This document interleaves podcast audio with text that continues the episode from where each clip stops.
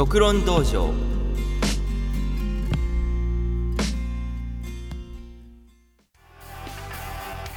はいというわけでですね始まりました独論道場です。というね入りで入っております。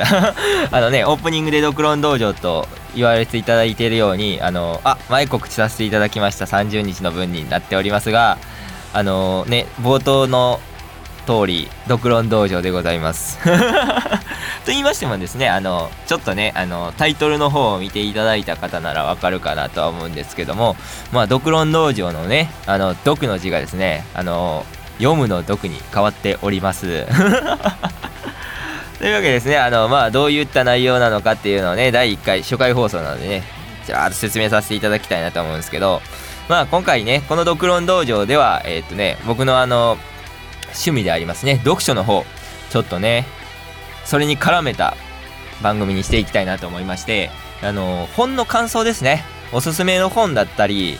まあそれこそ皆さんからおすすめされた本などをまあ読んでそれの感想を言うおすすめ本紹介のコーナーみたいなね話でやっていきたいなと思っております。なのでねあのねあの前のドクロ道場から聞いていただいている方もまあこっちのねあの読む方のドクロ道場から聞いていただいている方もねよければどしどしとね自分のこんな本が好きだなんていうものをねあの送っていただければ読ませていただきます。ちょっとね初回なんでね今回はあの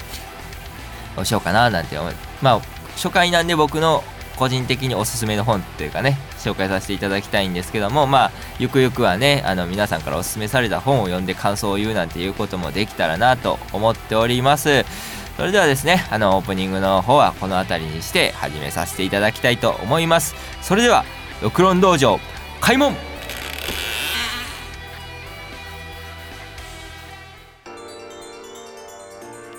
はいというわけですね始まりました。六論道場です。はいね入り方は全く前のと一緒みたいなね感じで何が変わったんだみたいなね感じのねこれまで聞いてると思うと思うんですけどまあ今回はね本の紹介させていただきたいと思います。まあね第1回目なんであの僕の好きな本まあまあ第2回目第3回目は多分そうなるんでしょう。まあ皆さんが送って、まあ、どういう風になるかはやっぱりそのねその時に読める本。と言いますかね読む本になって変わってくるかななんて思ってるんですけども。でですね早速ですが今回紹介させていただきたい本はですねえっと、ノースライトというね本ですね。えっと、ノースライト。結構まああのメディアにも取り上げられたんで有名じゃないかなとは思うんですけどもまああのまあ推理小説といいますかまあミステリーですね。あのよく読むまあ僕が好きなジャンルのミステリーなんですけどもまああの作者の方はですねまあ僕がなんでノースライトの方を買って買ったというかまあ買ったかっていう理由はですねまあ僕あんまりその作者で買わないんですよね。あの結構その本屋に行ってあらすじ見てあこの本面白そうだなだったりテーマはで買うんですけどもまあこのノースライトは僕の数少ない作者で買っている本ですね。あの作者がですね横山秀夫という方なんですけどもまああの僕があの出演させていただいてるあの FM のねラジオの方の趣味辞典とかでも多分1回紹介させていただいたのかなとは思うんですけどもこの横山秀夫というね人の作品は結構好きで何ですかね意識して読んでますねこの人は。でまあ作品としましてはまあ有名なのでいきますとまああの半落ちですねドラマとかされた。映画にもされたのかな？まああのだったりあの64ですね64まあこれもドラマと映画化両方されてたかなとは思いますがまあまあまあこの話でまあ僕が好きになったのはそのどちらともではなくその第3の事項っていうまあこれもあのおすすめなんでいつか紹介させていただけたらなとは思うんですけどもまあ第3の事項っていう短編小説がきっかけですね。これを読んだ時にまああのノースライトの紹介の時にちょっとさせていただこうと思うんですけどもまあこの人のね書くその何て言うんですかね登場人物の心理とか、まあ、第3の時効はこの第3の時効っていうこの短編集の中である第3の事項っていう話のそのトリックがものすごく面白かったのとやっぱりその心情を書くのがこの人はすごいうまいなと思っててやっぱりそのそこに惚れましたね僕はこの人の作品は。なのでまあやっぱりね読ませていただいてるんですけども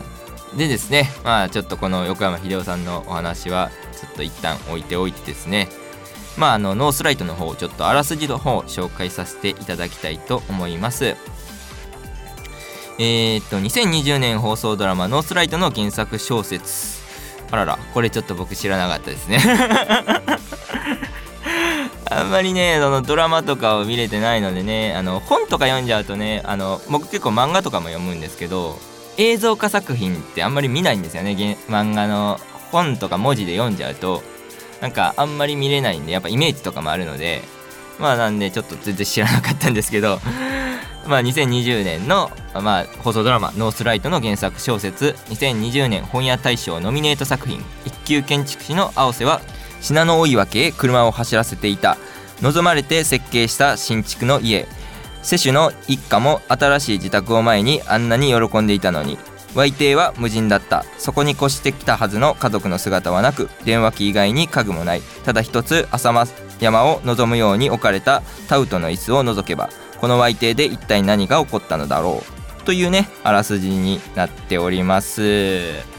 ねちょっとねあらすじ聞いても面白そうだななんてね思っていただける方いると思うんですけどもこれまあ一発目に紹介するしている通りまあ面白いです。ねやっぱりその何て言うんですかねあのサスミステリーでまあそのミステリーってやっぱりちょっとどうしてもその人が死ぬイメージって多いと思うんですよ。サスペンスだったり殺人だったりね。が多いと思うんですけどもこれは別にそんなことはまあこれを言ってしまえばちょっとネタバレになるのかな。まあなんですけどまあ言ってしまえばそういう描写は少ないです。なのでまあそういう描写が苦手な方も読んでいただけるのかなと思っております。でですねなんかあのちょっとあまりネタバレにならない程度にこの本のねあのおすすめポイントなんていうものをねさせていただきたいんですけどもまああらすじで言ったのとは別にですね結構初めの方に書かれてるのでまあ言ってしまうんですけどもまあこの青瀬という男ねあの今妻とあのまあ別居だったかな？すいませんちょっと呼んだのがちょっと前になっちゃってあれなんですけどまあ妻とまあ別々に住んでるんですね今あので娘が1人いてでまあ娘の親権もあの妻の方に行っていてまあそういうのを楽しみにまあ月1で会える娘との出会いとかも楽しみにしてるんですけどもまあ何て言うんですよねこの一家のお話もやっぱり関わってくるんですね。結構そのこの別れた理由っていうのがですねまあその妻の方もですねあの何て言うんですか？そのデザイナーなんですよ建築の。なのでねやっぱりその青瀬とまあそれで関係で結婚したっていうのもあるんですけどまあやっぱりそのお互いの理想の家が違うみたいな理由でね別れてるんですけどもまあねここがやっぱりすれ違いがあるんですよ。それこそさっき言わせていただいたみたいにこの人間といいますかねあの内面の描写がすごい良くてこのすれ違いがまたねあの些細なすれ違いから起こるねこの心が離れていく感じだとかでそういうすれ違いだからこそお互いやっぱりその嫌いになって別れたわけではないのでやっぱどこかやっぱお互い気にはしてるんですねお互いのことを。でまあ娘も娘でちょっとそういう2人のことを気遣ってたりしたりしてやっぱこの家族の関係っていうのはやっぱりいいところですね。この青瀬という男がその作った家がまあやっぱこれがすごい良くてヒットした作品なんですけど青瀬にとってはこのノースライトの一家がいなくなった湧いてっていうのがですね。まあそこがやっぱ一番幸せな時期というか一番乗ってた時期っていうのもあってやっぱりそういうところでいて一家に提供したっていうのもあってやっぱりその家族っていうのがやっぱ結構大きな 内容になってるのかなと思いましてでまたこのそのこの主人公の働いてる事務所のね、あの親友といいますか、まあ、友人のところで働いてるんですけども友人がいるんですけどもその友人と息子との関係性っていうのもねやっぱりすごいんですよ。これは言っちゃうとちょっとネタバレになるんですけどもそっちの家族の話っていうのもあってまあ何て言うんですかね家族のまあそのやっぱ複雑なね家族同士の絆だったりそういう複雑なところがやっぱ一点見ものかなっていうのとやっぱりそのミステリー大賞といいますか親大賞に選ばれてるだけあってその何て言うんですかやっぱりしっかりしてますそのトリックとかなんでなったのかっていうのも、まあ、ミステリー大賞というか本屋大賞ですけどもうしっかりしてますしやっぱそこも楽しめるところですし何て言うんですかねそのやっぱこういう建築とかのものづくりの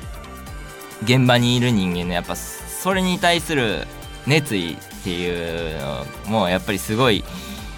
何て言うんですかね熱く書かれてるというかやっぱり何せよやっぱりこの人の作品の中の僕が一番好きなその些細なところのすれ違いというか心の機微っていうのがすごく書かれててやっぱ読んでるとすごいすごいいいなって思うので面白いなって思うのでやっぱり皆さんにはね是非読んでほしいなと思います。というわけですね今回、えー、紹介させていただいたノースライト多分本屋でもね結構やっぱ人気で売れてたみたいなんで今行っても多分買えるんじゃないかなとは思うのでまあよければあの本屋で手に取ってみてはいかがでしょうか。というわけでですね今回はこちらの方で締めさせていただきたいと思います。はいというわけでですねあのー、今回から始まりました「ドクロン道場」いかがだったでしょうか？というわけですねまあ第1回目ということでねちょっと僕の方もね新しい作品というよりはあのまあ思い出に残ってるというか思い入れのある作品をチョイスさせていただきました。ちょっとね読んだのがあの結構前になるので発売してすぐ買って読んだので まあちょっとね皆さんあのところところどころというか拙いところもあったと思うんですけどもまあ何せその人の心の機微そこのこのね魅力が伝伝わってればねいいかなって思います。でね今回から始まっていきましたのでまあよければですね Twitter のアカウントとかもねあのボトキャストの説明の方に載ってますのでまあよければそちらの方でねこんな本読んでほしいだとか言っていただければ読ませていただいて感想とかもね言わせていただけたらなとは思いますのでよろしくお願いいたします。で次回紹介する本はって言ってこういうのってね決めてると思うんですけどもちょっと決めておいて読めませんでしたなんてね。言うとね恥ずかしいというか申し訳ないのでね。あのこの番組ではあえて決めません。あのねなのでまあまた横山秀夫のやつを引っ張ってきたらあこいつ時間なくて読めてないななんてね 思っていただければなと思います。まあねかといって僕もねあまりその新しい本話題になってる本を読むってわけではないのでまあまあね、バレないかななんてね。まあまあ、そんなことは思ってはいまして、まあまあ、それでもやっぱり自分が面白いと思ったものとかもね、紹介させていただけたらなと思います。でですね、まあ今回はね、小説の方を紹介させていただいたんで、まあ次回はね、あのなんかコミックスだったり、漫画とかの方を紹介させていただこうかななんていうのはちょっとちらっと思っておりますので、よければね、参考し参考といいますか楽しみにしていただければと思います。ねやっぱりその漫画とかね幅広い人に聞いていただきたいので 僕は結構その活字から漫画までね幅広く読むタイプなのでまあまあ、ジャンルは結構絞られますけどね。なのでね、まあ、皆さんのおすすめも取り入れつつジャンルを広げていきたいなと思っております。それではねこの辺りで、えー、今回の、えー、ドクロン道場の方締めさせていただきたいと思います。それではまた来月お会いしましょう。それでは閉門